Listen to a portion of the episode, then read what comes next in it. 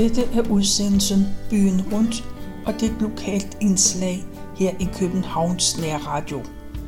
Mit navn er Tove Christensen, og jeg har været på Københavns Stadsarkivs hjemmeside, og der har jeg fundet en erindring, som Olga Andersen har skrevet. Hun er født i 1888, og hun er 81 år, da hun skrev sine erindringer i 1969 og Olga Andersen skriver, I et resume vil jeg give et lille udpluk af min tidligste barndom. Jeg blev født i Nyboder i Tulipangade nummer 17, den som nu hedder Sunsegade. Der var en søster før mig og en søster efter mig. En ven fortalte mig, hvor fattige kår der var dengang, så hele den lille familie måtte give op og prøve, om landet kunne give dem bedre kår. Men det var nogle slemme år, der fulgte. Børneflokken voksede. Dengang var det jo fattigmands eneste fornøjelse, og kvinden måtte følge sin mands luner. Det er umuligt at fortælle om den kamp i min barndomsår. Jeg forstod først nu, at jeg egentlig var et mærkeligt barn, og alt fulgte jeg med i, og altid. Ja, alt gjorde indtryk på mig, om det så var politik. Jeg husker, at der dengang kun var to partier, højre og venstre. Højre, det var rigmanden, og venstre var arbejderklassen, som dengang blev kaldt for socialister eller de røde. Det var så uselt, som det kunne være. Jeg lyttede altid efter, når mændene samles og talte om politik, og de blev altid så højrystede. Men vi børn var altid glade og taknemmelige. Vi kendte jo ikke andet. Det, som var mig kærest, det var min skole. Vi gik kun i skole hver anden dag. Jeg tænker tilbage på, hvor lidt vi lærte. Kunne vi bare lære et salmevers udenad, og så skrev vi gækkebreve. Vi synes, at vi var så dygtige. Men jeg var nu ikke altid glad, for ligesom jeg havde det så dejligt, så blev jeg næsten altid kaldt hjem, for mor skulle have hjælp derhjemme. Så tudede jeg selvfølgelig, for jeg vidste jo, at jeg skulle tage til byen, og der var så langt at gå. Men jeg oplevede så meget, som de andre børn aldrig opnåede. Jeg må fortælle, at to gange på vejen fra byen, så kom en flot karet kørende med kusk på bukken i flot læberi. Den stansede, og en herre inde i vognen lukkede vogndøren op og sagde til mig, kom herop, min lille pige, og satte dig på mine knæ. Jeg følte mig så flov og genert, for jeg vidste, hvem det var. Han havde et sommerresistens lige ved siden af, hvor mine forældre boede. Der var mange mennesker, der kendte hans navn. C.F. Tittens. Hans statue står på Sankt Anna Plads, og jeg kan ikke lade være. Når jeg i dag går forbi ham, så siger jeg altid goddag, min gamle ven. Jeg har nu engang været stolt af at sidde på en af de store finansmænds knæ. Der var mange ting, jeg kunne fortælle, som da jeg var ni år gammel. Mindet står i mig endnu. Det var i 1897, da den store togulykke på Gentofte station. Det var dengang, der blev talt så meget om det. Sådan noget var forfærdeligt. Det er jo ikke som nu, hvor vi dagligt hører om alt, hvad der foregår overalt i hele verden.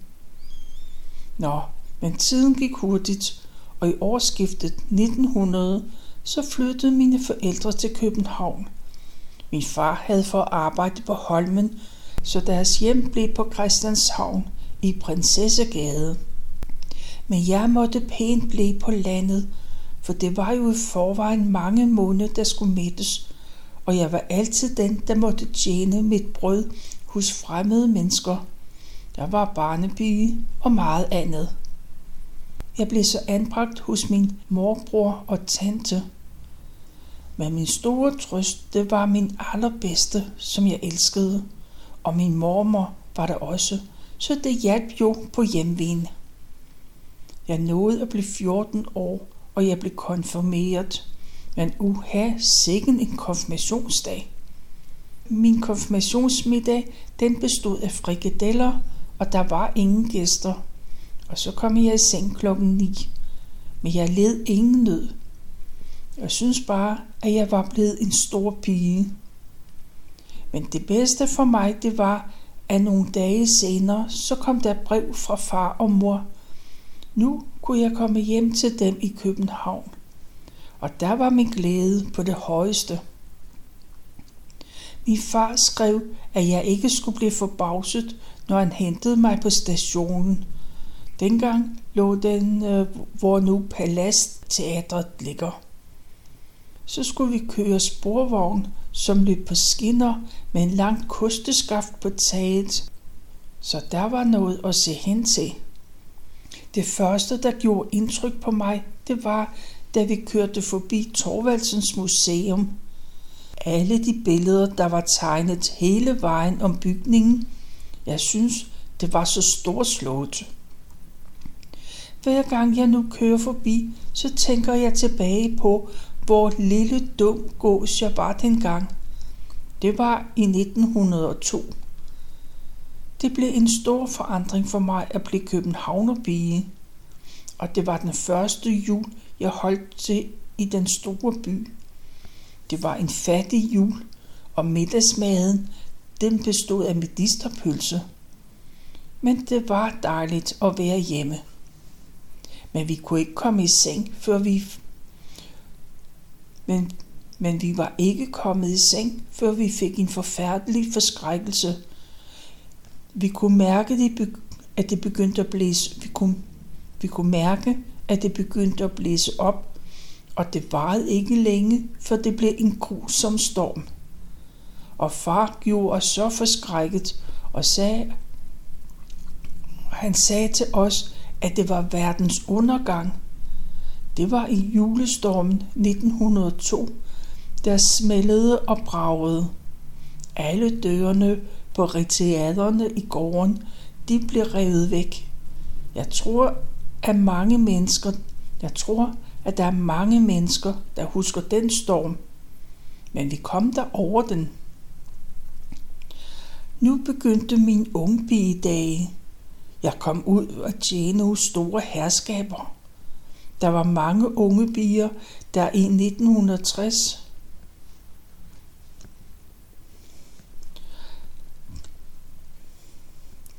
Der er mange unge piger, der her i 1969 de kunne trænge til at komme til sådan, der kunne komme ud og tjene sådan et sted. Det kunne de trænge til efter mit skøn. I min tid måtte vi slide og slæbe. Vores fritid var, var hver anden søndag fra klokken 4 til klokken 10. Men nu var det sådan. Vi mente jo selv, at det var så herligt. Jeg sang og trallede altid. Men det fik jo også en ende.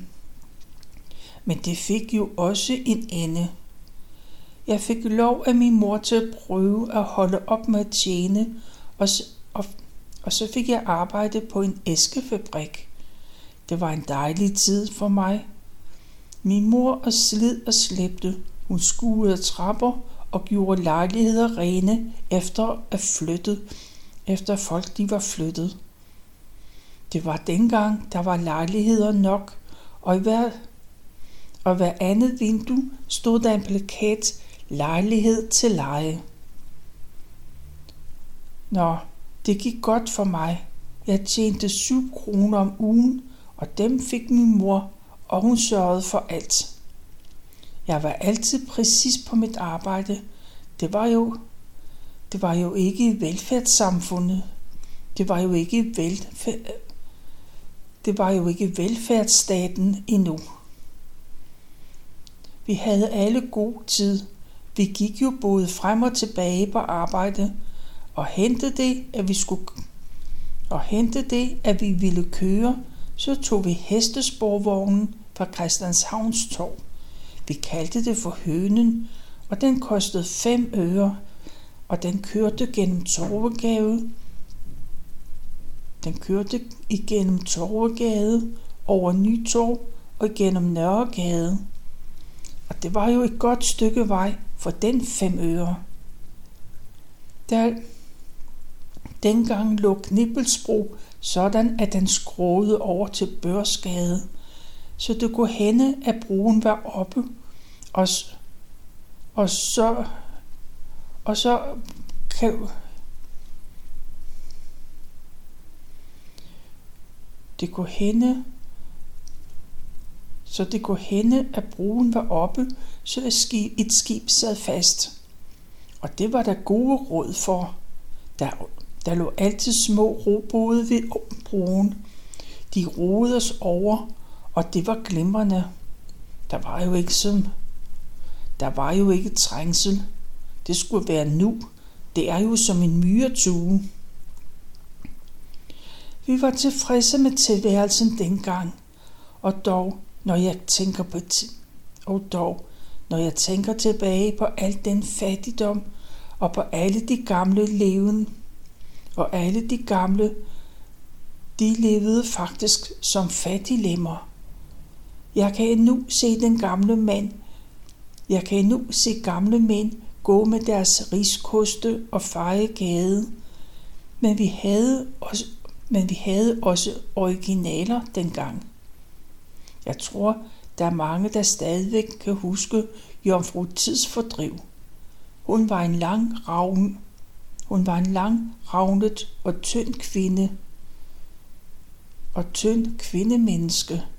Hendes nederdel slæbte langs fortorvet, så den var så der var et gære af snavs for neden. Vi havde også nogen, vi kaldte for lærsøbøller, også og der var også fældet dronningen Mia. Hun, hun havde kendt gode dage, men hun var gået til bunds i elendighed. Til gengæld var der mange københavnere, der stadigvæk nød livet med med ture i kabervogn langs Strandvejen ud til Dyrehaven for at opleve verden uden for voldlinjen. Ellers var Christianshavn min tilværelse, som mange mennesker jo kendte dengang. Christianshavn med de gamle volde, som egentlig havde et romantisk præg. Men der var både godt og ondt. Spritterne, som vi kaldte dem, havde også deres tilflugtssteder. Og den nuværende Torvegade havde også sin stemning med de mange gamle hyggeforretninger, og der var snavs, og der var savsmuld på gulvet, og hvor man dog nød duften af sparesild og klipfisk. Vi havde også den billige slagter, hvor vi kunne købe tre på en hakkebøf for en krone og så havde vi kvindefængslet på Christianshavns Torv. Og der var også beværtninger hele Torvegade igennem. Det var en blandt andet Christian den 4., det grønne træ, sluk efter, og så videre. Man så mange kæfert for man så mange kæfert for snapsen kostede 11 øre for en pæl, det vil sige en kvart liter, og en pilsner kostede 11 øre. Så der var ganske almindeligt, at arbejdskronerne de stod uden for værtshusene, for ellers blev der ikke meget tilbage af lønnen. Og så gik turen, og så måtte turen gå til lånekontoret resten af ugen. Jo, det var ikke velfærd dengang, og hygiejnen var heller ikke den bedste. Det gik på bedste biskup. Og nu nåede vi til 1906, og så blev jeg gift. Men det var en ulykkeligt ægteskab. Han, han var dranker, ligesom min far var. Det var strengt, for jeg havde ikke set andet i hele min barndom. Da 12 år var gået, da 12 år var gået, så forlod jeg ham og stod alene tilbage med tre børn. Den første var født i 1907, den næste i 9, og halvandet år senere kom den sidste, ham som jeg måtte miste. Dengang var der asyler. Nu kalder vi det for børnehaver. Det var utroligt, hvor jeg sled med at holde mit lille hjem og mine børn. Jeg kan godt sige, at det vi levede af mest, det var sild. I de tider havde vi skovserkroner, som gik med deres kurve på ryggen og solgte ganske privat, og hun kom jævnligt et par gange om ugen hos mig. Der kunne vi købe tre pund sild for 25 øre. Og havde jeg ikke de 25 øre, når hun kom, så kunne hun vente til næste gang, så mine børn manglede ikke mad. Men jeg måtte jo bringe dem til asylet tidligt om morgenen. Men sådan er det jo endnu. Kvinderne må bringe deres børn i børnehave. Man kan se dem tidligt om morgenen drage afsted med deres små børn, så det minder mig om så meget, når jeg tænker tilbage. Tiderne er jo alligevel noget andet nu. Mennesker formår jo noget helt andet. Jeg forstår så godt, at der skal arbejdes i et helt andet tempo, for levestandarden er jo så høj. Og hvorfor skulle arbejderne ikke have livets goder? Det er jo dem, der holder hjulene i gang. Men det er strengt, at det er kvinderne, det skal gå ud over. Det er jo moderne, at mænd og kvinder skal hjælpe hinanden. Men vi kommer ikke uden om, at det er kvinderne, at det går ud over. Og forresten også børnene. De voksede op i et helt forkert miljø. Da jeg var ung, følte jeg mig næsten aldrig træt. Det var bare at klemme på. Men naboer og venner tog vi os altid af hinanden. Kvaler var der jo nok af, når skatter og den store husleje skulle betales. Vi havde godt nok lidt penge dengang, men vi havde det sådan, bare vi kunne skrabe 4 kroner sammen om ugen til husleje, så vidste vi, at vi ikke ville blive sagt op. Det står for mig endnu. Og jeg var i skattevæsenet for at få henstand for min skat. Og så gik jeg lettet derfra, for der blev bare sagt, når de har ingen penge her, så sletter vi det hele, så kan vi se, hvordan det går næste gang. Ja, sådan var det dengang. Men jeg forstår jo godt, at i de tider 1969, så er det jo noget helt andet. Der skal bruges milliarder. I dag vil mennesker nødig undvære de goder, som de har slidt dem op for. Men Gud skal lov, at vi har lov til at tænke tilbage på den gang, hvor vi kunne glæde os over lidt. Hvor morsomt var det ikke, at vi alle fulgte med i alle begivenheder. Der var mange københavnere, der hver morgen fulgte vores gamle kong, den 10. til hest. Jeg kan nu se de gamle damer neje dybt for kongen, når han kom ridende, og hvor stor var ikke den begivenhed i 1910, at tusindvis mennesker de fulgte Robert Svensens flyvning over Øresund. Men august 1914, den kom som en forfærdelig overraskelse. Der var udbrudt krig, og det lammede hele Danmark, ja, hele Europa. De første dage var forfærdelige nok for Danmark, men man mærkede alligevel ikke, at der blev mobiliseret, ud over at sikringsstyrken blev indkaldt. Men det var en hektisk tid og en økonomisk epoke med fattigdom og restriktioner. Det havde vi jo ikke kendt i en menneskealder. Vi stod i kø for at få brød, kartofler og sukker og kort fortalt alt. De danske aviser skrev nu mere end nogensinde om alt det fra de andre lande. Og det blev nu en vane, at Danmark ikke mere var et lukket land, og i november 1918, der sluttede krigen heldigvis. Men da var der også gået millioner af menneskeliv tabt. Men vi unge dengang, vi rystede det hurtigt af os. Og vi forstår godt de unge i dag i 1969, at deres tankegang ikke rækker til, hvad der foregik. Men vi havde jo vores ministre, som jo der skulle foretage alting i landet. Efter hvad jeg husker, havde ministeriet Sale og Alberti, han var justitsminister.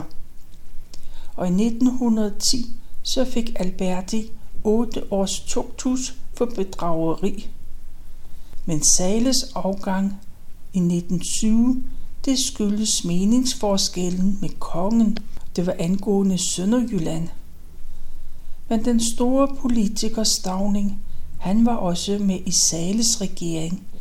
Han var minister uden portefølje i årene 1924-26. Men i 1929 var Stavning minister, og i 40 omdannede han sin regering til en samlingsregering.